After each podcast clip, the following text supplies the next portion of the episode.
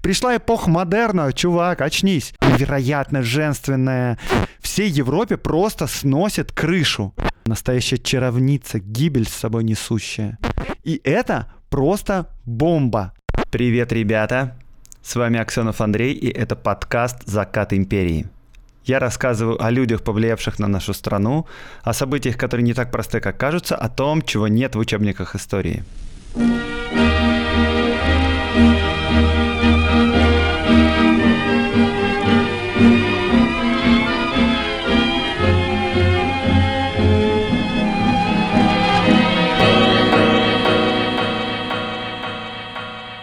Я тут заметил, что почти во всех предыдущих эпизодах главный герой мужчины.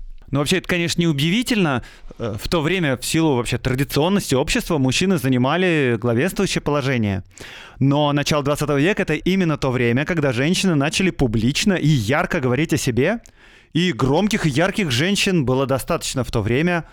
Ну, можно сразу вспомнить поэтесс, там, Марина Цветаева, Анна Ахматова — были политики женщины, Ариадна Тыркова, графиня Панина, и привлекали всеобщее внимание там, Зинаида Гиппиус, Лили Брик, и еще вот, ну, Мария Бочкарева, например, которая организовала женские батальоны смерти во время войны. Итак, э, в целях восстановления гендерного баланса, ну, а также, чтобы два раза не вставать, еще и национального баланса, сегодня а, я буду рассказывать о немыслимо яркой и удивительной женщине и еврейке Иде Рубинштейн.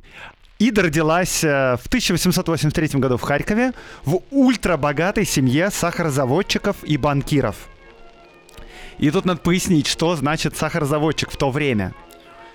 А, в Российской империи экспорт сахара – это важнейшая статья доходов. Ну, то есть, э, если нефтью того времени для России была пшеница, то сахар – это как минимум газ – Россия занимает второе место в мире по производству сахара. Больше только Германия производит.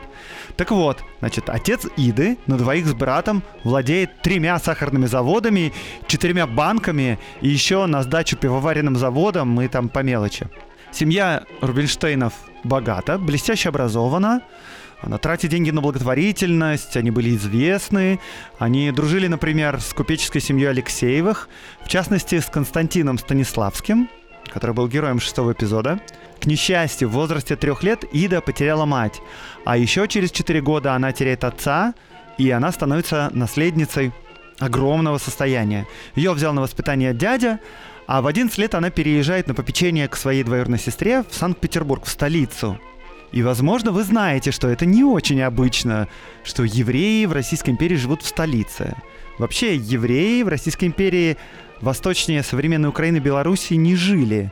В Российской империи существовало множество разных ограничений, сословных, религиозных и прочих. И евреи, пожалуй, это самая ограниченная в правах э, общность в Российской империи. Например, евреи не имели права владеть землей. Не могли. Э, существовали квоты для евреев для поступления в университеты и в гимназии. Ну, евреи не могли распространять свою религию. Ну, то есть было запрещено покидать православие, и, соответственно, если еврей хочет жениться на православной, он сам должен перейти в православие. Самое главное, самое известное, это то, что евреи не могли жить восточнее так называемой черты оседлости.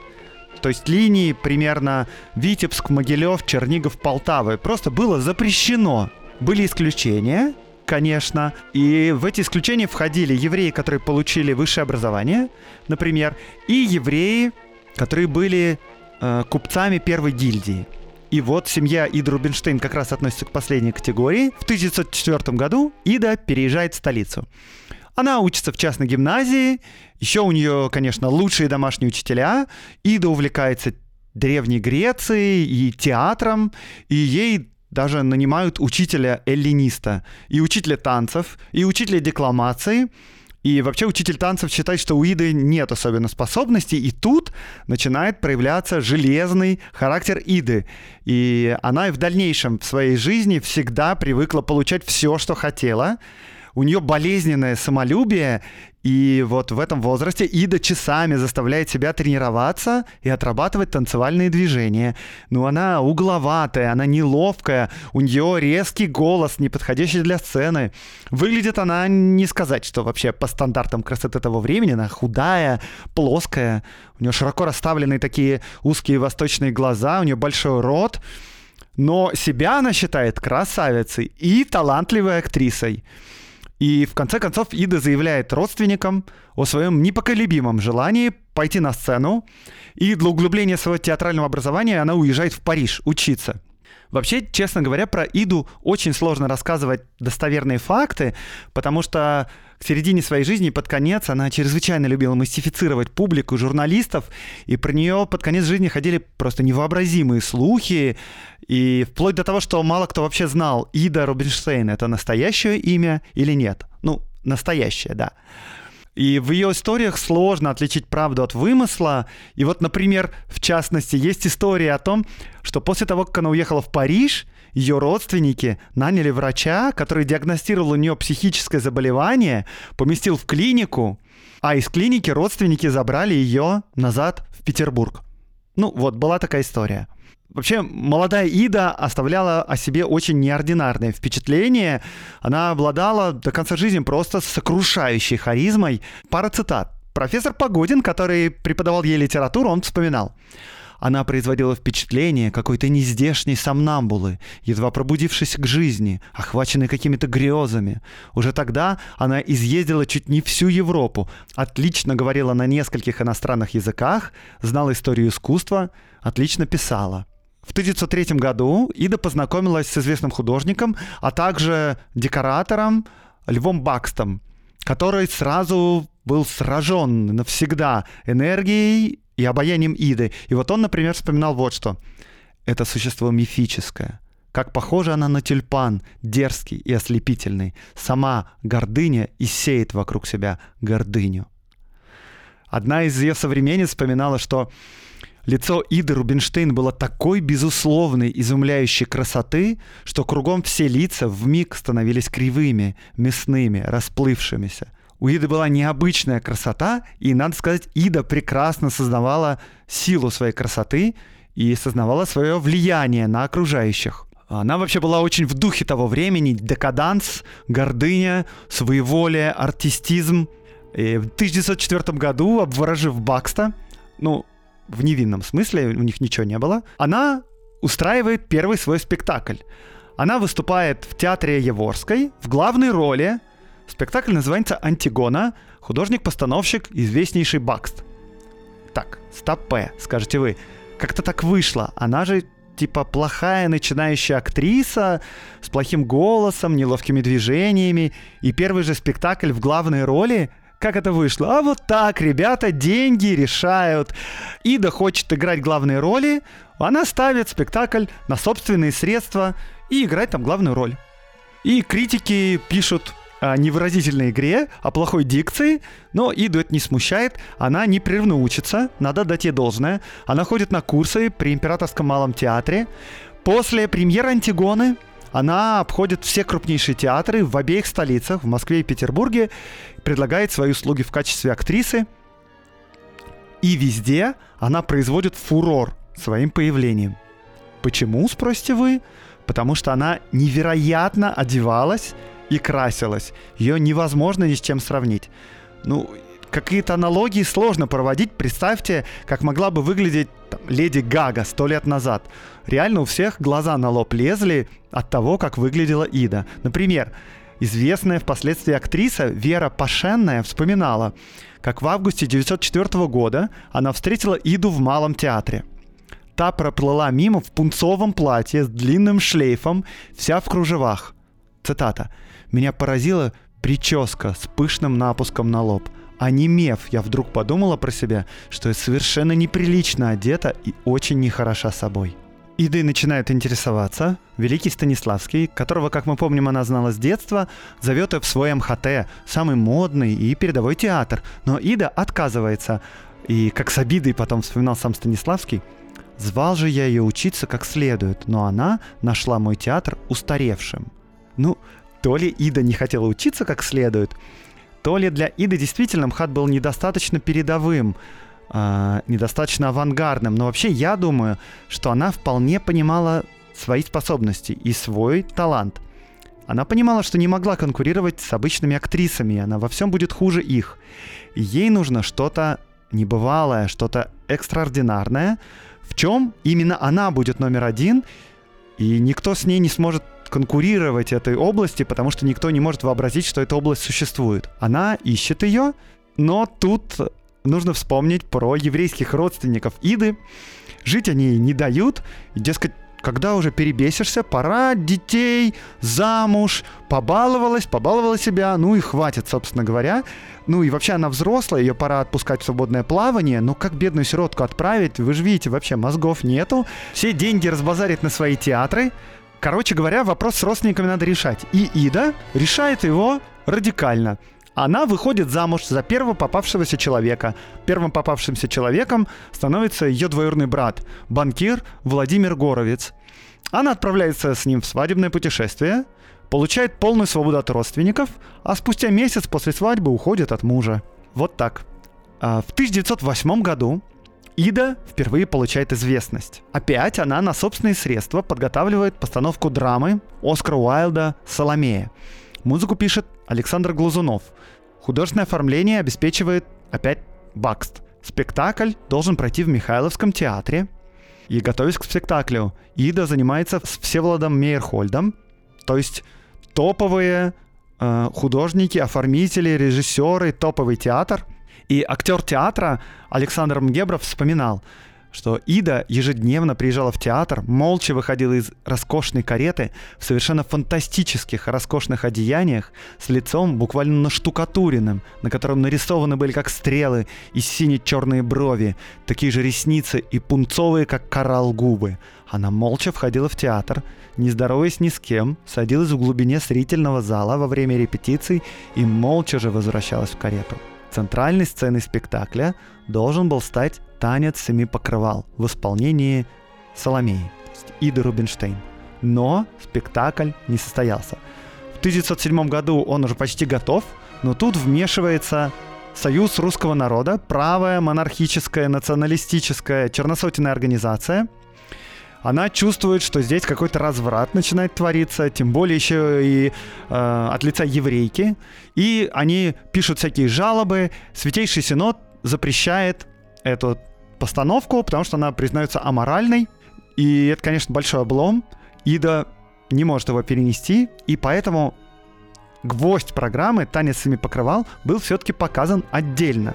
На вечере художественных танцев в Большом зале Петербургской консерватории 20 декабря 1908 года Ида Рубинштейн исполнила все-таки его. И скандальные слухи, которые уже ходили вокруг предполагаемого танца, собрали в зале невероятное количество народу. Ну, действительно, Синод же это запретил. И в танце Соломея разворачивала одно за другим тяжелые парчевые покрывала, в которые она была одета. А сняв последнее, Ида осталась одета в одни только бусы, которые закрывали все ее тело.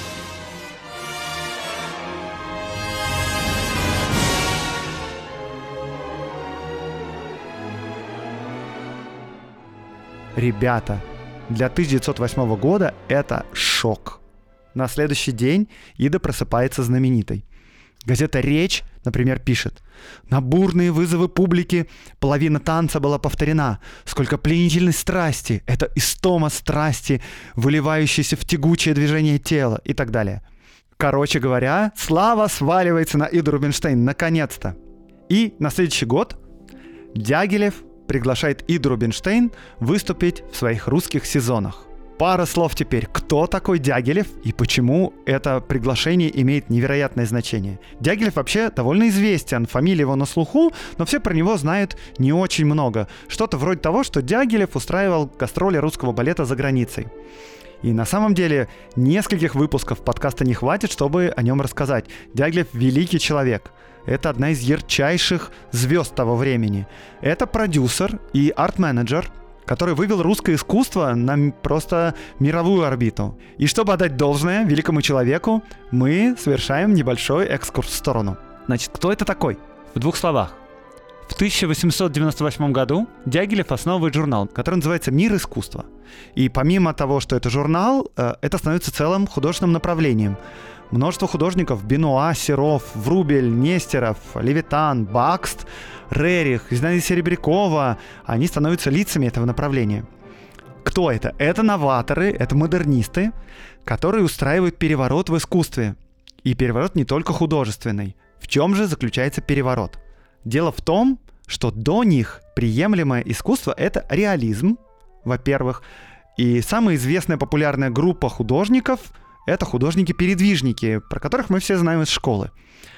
И что же отличает художников-передвижников и вообще все искусство того времени, и поэзию, и литературу, а то, что общественность, которая является потребителем этого искусства, оно ищет и требует определенного искусства. Какого? А социально ориентированного. Общественного мнения того времени очень либерально, очень политизировано. И оно прямо требует, чтобы искусство не было просто ради искусства, а чтобы она работала на улучшение общества, чтобы она вскрывала пороки и прочее. И вот передвижники, если мы внимательно обратим на них внимание, они самые яркие выразители этого требования.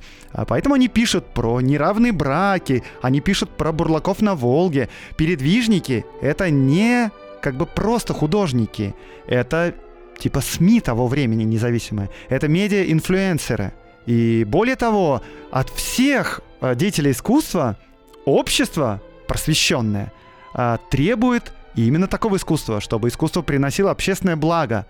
А искусство, которое ради искусства происходит, оно всячески критиковалось, шельмовалось и порицалось. То есть, ну и что, что ты хорошо рисуешь? Если ты не нарисовал на картине страдающего крестьянина, то ты понапрасну тратишь свой талант и наше время. И, кстати, почему мы все так хорошо знаем передвижников, а мало знаем других художников? Потому что из особенностей наследия советского образования в советских школах продолжали традицию оппозиционеров 19 века. И считалось, что искусство должно быть социально ориентировано. Поэтому Бурлаков на Волге в школе изучают, а вот картины Бенуа не изучают. Не говорим уже вообще о Марке Шагале, например. Так вот, к началу века времена меняются. И мир искусники устраивают небольшую революцию. Они заявляют, что искусство должно быть ради искусства. Мы рисуем картины не ради того, чтобы служить общественным интересам и ему какого-то благу абстрактному. Мы рисуем картины, потому что это красиво. Ну, если на общественные интересы можно не ориентироваться, то можно еще и отойти от реализма к чему-нибудь более интересному, например, к импрессионизму.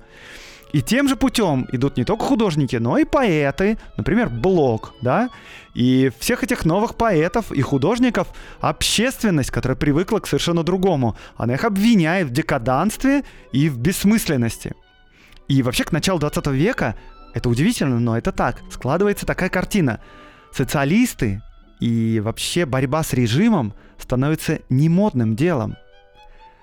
Да-да, если ты погружаешься в социальную борьбу, бичуешь неравенство классов, читаешь там Маркса, то, чувак, ты чё, в 19 веке вообще застрял, остался там с нигилистами, народной волей? Это время давно прошло, вытряхни песок из себя. Пришла эпоха модерна, чувак, очнись. Искусство ради искусства. И Друбинштейн ультрасовременно. Поэтому она одевала свои безумные, непрактичные платья. Искусство ради искусства. И Дягилев был один из тех, кто понимал, чего требует дух времени. Дух времени требует нового искусства. К 1908 году ну, к тому моменту, как он организует русские сезоны, в которые пригласил Иду выступать, он уже супер известен. Ему кажется, что он исчерпал свои продюсерские, менеджерские возможности в художественном искусстве, которое ему вообще было ближе всего а, все-таки модернизм, импрессионисты — это пока что авангард, а он уже готов к мировой славе. И он обращается к искусству, которое потенциально может быть более популярным. Для начала он начинает делать концерты русских композиторов в Европе, которые проходят с большим успехом. Но через некоторое время он нащупывает прям золотую жилу. Балет. Он собирает труппу из лучших танцоров и балерин того времени. Мясин, Нижинский, Павлова, Корсавина, он берет лучших и моднейших художников в оформители, Бакста, Бенуа, впоследствии с ним работает Гончарова, Ларионов. Помните их из эпизода про футуристов? Потом с ним работает и Пикассо, и Матисс, и Коко Шанель. он делает заказы лучшим и современнейшим композиторам. С ним работает Прокофьев, Эрик Сати, Марис Равель, Дебусси. Чуваки, Дягилев в конце концов открыл Стравинского. Это вообще-то что-то. Так вот, когда он начинал делать свои балеты, он их хотел ставить в России. Но Начальство опять воспротивилось слишком неприлично, слишком откровенно, слишком авангардно, слишком сексуально, слишком непонятно. На всякий случай лучше запретить. Дягилев не стал унывать и отправился в Европу. В 1909 году он организует первый тур по Европе со своим балетом, и это просто бомба. Невероятнейший успех. Всей Европе просто сносит крышу. Почему так произошло? Из-за пары особенностей, которые тоже стоит описать. Пара слов про русский балет. Как мы знаем, Россия славится своей школой балета. Вам никогда не приходило в голову, что это немного странное искусство? Все эти балетные пачки и повышенный градус такой чувственности, романтизма. Дело в том, что, нужно сказать прямо, помимо своей как бы прямой культурной функции, балет в 19 веке в России выполнял еще очень важную дополнительную роль. Примерно эту же роль сейчас, наверное, выполняют всякие конкурсы красоты типа «Мисс Россия», «Мисс Мира». Дело в том, что школа балета — это был прямой путь к тому, чтобы найти себе богатого или известного или знатного любовника.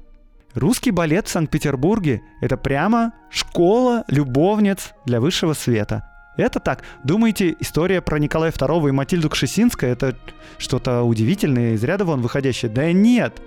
Это вообще совершенно обыденное дело. Скорее было бы удивительно, если бы Николай II потерял девственность не с балериной. Причем эта особенность русской балетной школы отражалась на сцене. То есть там, где все эти балерины должны себя показать своему высшему свету. И этой своей особенностью русский балет как раз отличается от европейского.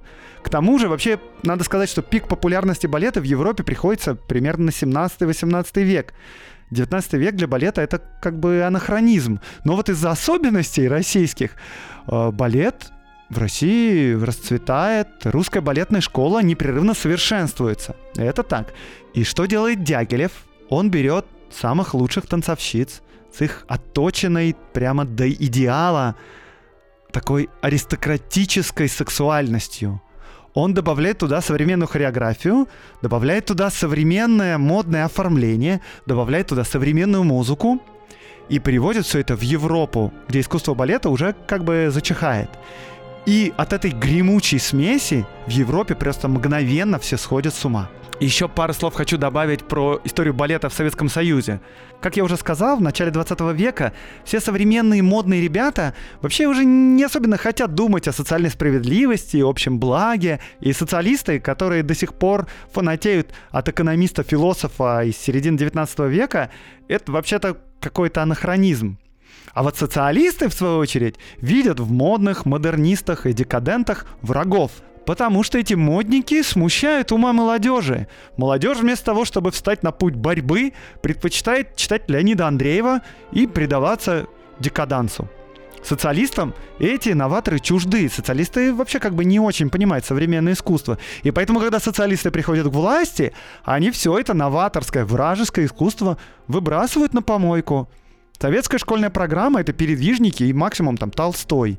То есть искусство второй половины 19 века. Где все современники ваши? Алло? И про советский балет пару слов в конце концов. Мы все, конечно, хоть раз видели кадры классического русского балета, всякое «Лебединое озеро». Скажем, вот для нас это как раз пример балета и есть.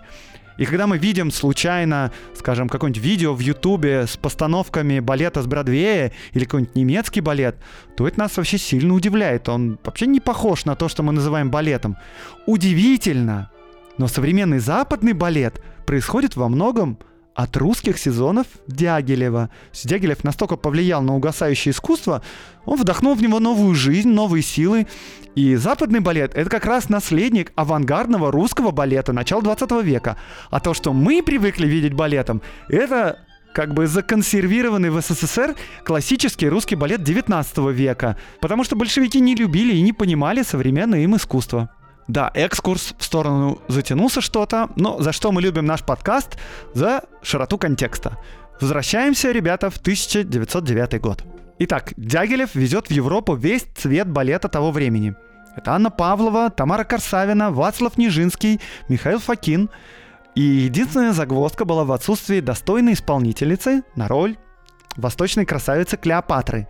И тогда Факин посоветовал взять свою ученицу Иду Рубинштейн. Говорит, она высокая, красивая, пластично движется. Мне кажется, она прекрасно подойдет. Фокина поддержал Лев Бакст, который оформителем работает. И наш Леди Гага, конечно, не может соперничать с ведущими балеринами Мариинки. Да, но она тонко чувствует именно вот этот модерн и современность. Она тонко чувствует то, что нужно публике. Она эпатажна, она харизматична, она необычно красива, она нереально круто одевается и красится и она готова на любые самые смелые эксперименты. Ну и плюс ее внешность подходит идеально под роль восточной красавицы. И Ида с первого мгновения на сцене привлекает к себе все внимание. Она не отпускает зрителя до конца. Ее движения пластика как бы декоративны, но ей удавалось прямо околдовать публику. Самой поразительной в этом спектакле была сцена соблазнения. Клеопатра на глазах у зрителей впадает прямо в любовный экстаз. Любовники прямо сплетаются, и в самый кульминационный момент их ложа только накрывается такой полупрозрачной тканью, зал просто теряет дыхание и потом буквально воет от восторга. И Лев Бакст потом писал, это была не хорошенькая актриса в откровенном дезобелье, а настоящая чаровница, гибель с собой несущая – и звезда Ида Рубинштейн засияла над Парижем. Ну а если над Парижем, значит над всем миром. И как за год до этого Ида покоряет Петербург, теперь она покоряет Париж. У нее просто фантастическая популярность. Ее лицо во всех газетах на конфетных коробках, там, на рекламных плакатах. И Ида больше никогда не возвращается в Россию, Париж становится ее новым домом. Она покупает огромный особняк с большим садом. Она обставляет его такой экзотической роскошью, со всякими статуями, пальмами, экзотические ткани, японские статуэтки, и в саду тропинки, выложенные мозаикой, а по ним ходят павлины и пантеры. У нее денег полно, как мы помним. Журналисты буквально ее осаждают.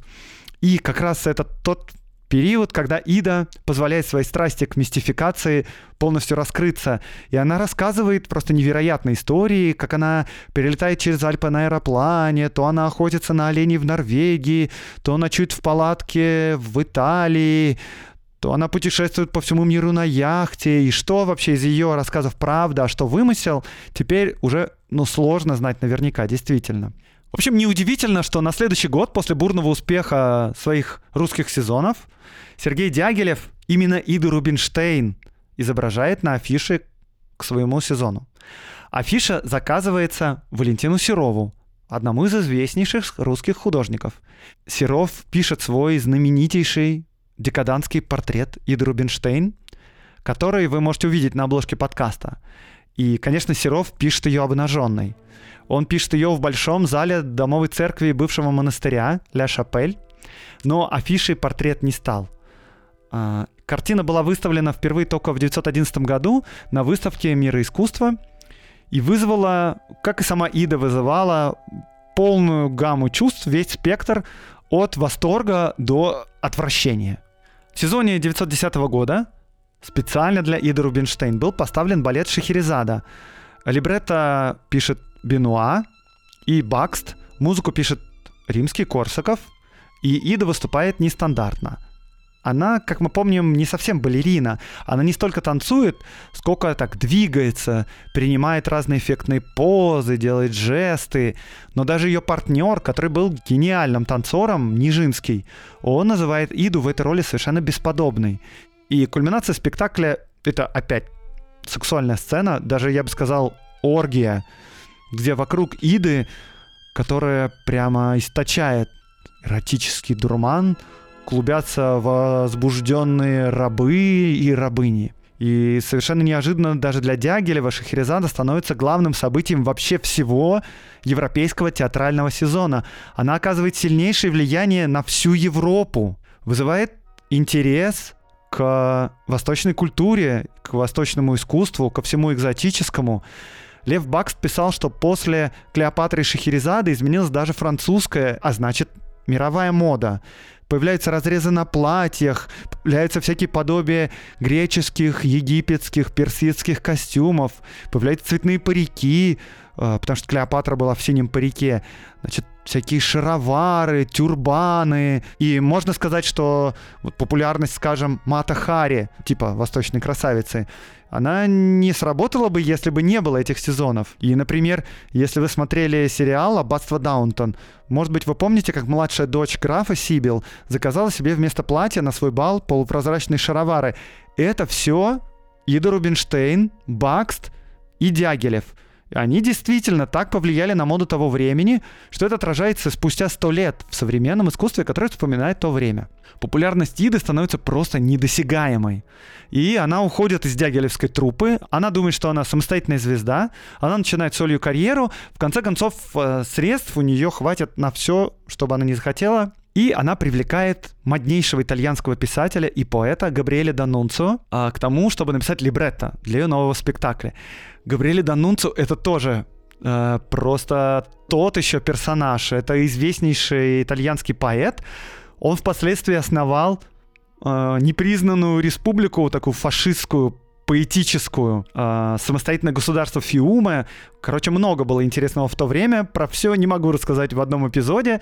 В общем, Габриэле пишет э, мистерию о мученичестве святого Себастьяна, а музыку к спектаклю пишет Клод де Бюсси, а декорации опять же, делает Бакст. И тут нужно немножко пояснить, потому что спектакль о мученичестве святого Себастьяна имеет определенный подтекст. Да, опять эротический, который был очевиден людям того времени. Если вы когда-нибудь видели иконы со святым Себастьяном, ну, знаете, такой обычно практически раздетый, с такой женственной фигурой, привязан к столбу и пронзенный стрелами – Короче, этот сюжет у многих художников очень популярен, он постоянно повторяется, и он популярен как бы у священников с определенными нестандартными наклонностями. Вот. А тут, короче, целый спектакль. И святого Себастьяна играет женщина. Да еще и какая. И, в общем, подтекст всем очевиден. Иду, и спектакль ждет очередной скандал. А, к тому же, надо не забывать о про это еще не сказал, но Ида бисексуалка, и она еврейка, про это я сказал. Короче, гремучая смесь, все это вместе вызывает опять невероятную шумиху, и в результате чего Габриэля Данунцию отлучают от церкви. Католикам запрещают читать его произведения и посещать спектакли, где он автор либретто. И в плане пиара это полная победа, конечно, но вот в плане искусства критики говорят, что по сравнению с дягилевскими балетами Святой Себастьян слабоват. И цитирую. Рубинштейн тратит деньги не на искусство, а на саму себя. В отличие от критиков, Габриэля Данунцо не устоял перед харизмой Иды Рубинштейн. Они становятся любовниками, а через некоторое время к ним присоединяется э, известная деятельница и феминистка Ромейн Брукс, которая влюбилась сначала в Иду Рубинштейна, а потом и в самого Габриэля Данунцо. И они открыто жили вместе, втроем, повсюду появлялись. Такая буч юношеподобная Брукс, с одной стороны, и с другой стороны, невероятно женственная Ида Рубинштейн в фантастических нарядах, и еще мужественный красавец Габриэле. И для них, для всех это был невероятно плодотворный период. Ида ставит спектакли, снимается в фильмах по сценариям Габриэле. Брукс рисует лучшие свои портреты, но в 15 году они расстаются. Там, Брукс влюбилась в другую писательницу, Ида устала от постоянных измен э, Габриэля, и она снова начинает путешествовать. И, ребята, мы подходим к 1917 году, и пора мне закругляться.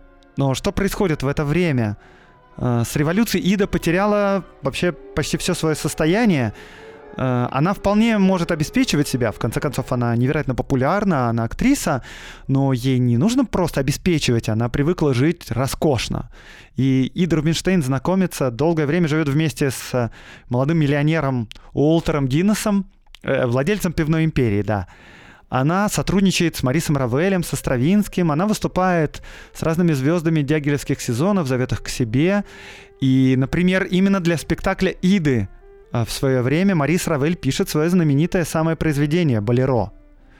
Последний спектакль Ида играет в 1935 году, ей тогда 52 года, и во время Второй мировой войны она, в общем, она же еврейка и бисексуалка, она бежит, конечно, от фашистов из Парижа, чтобы спасти свою жизнь.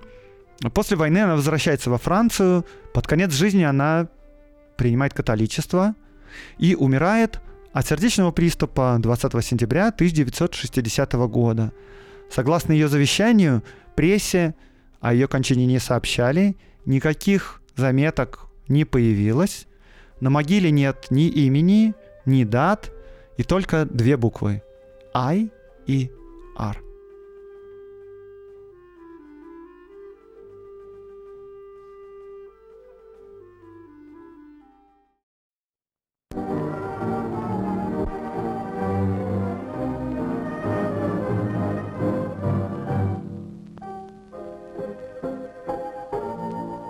Это был подкаст «Закат империи» и с вами Аксенов Андрей. Я рассказываю о людях, повлиявших на нашу страну, о событиях, которые не так просты, как кажутся, о том, чего нет в учебниках истории. Лайк, репост, подписывайтесь на мой канал. До новых встреч в новых выпусках подкаста.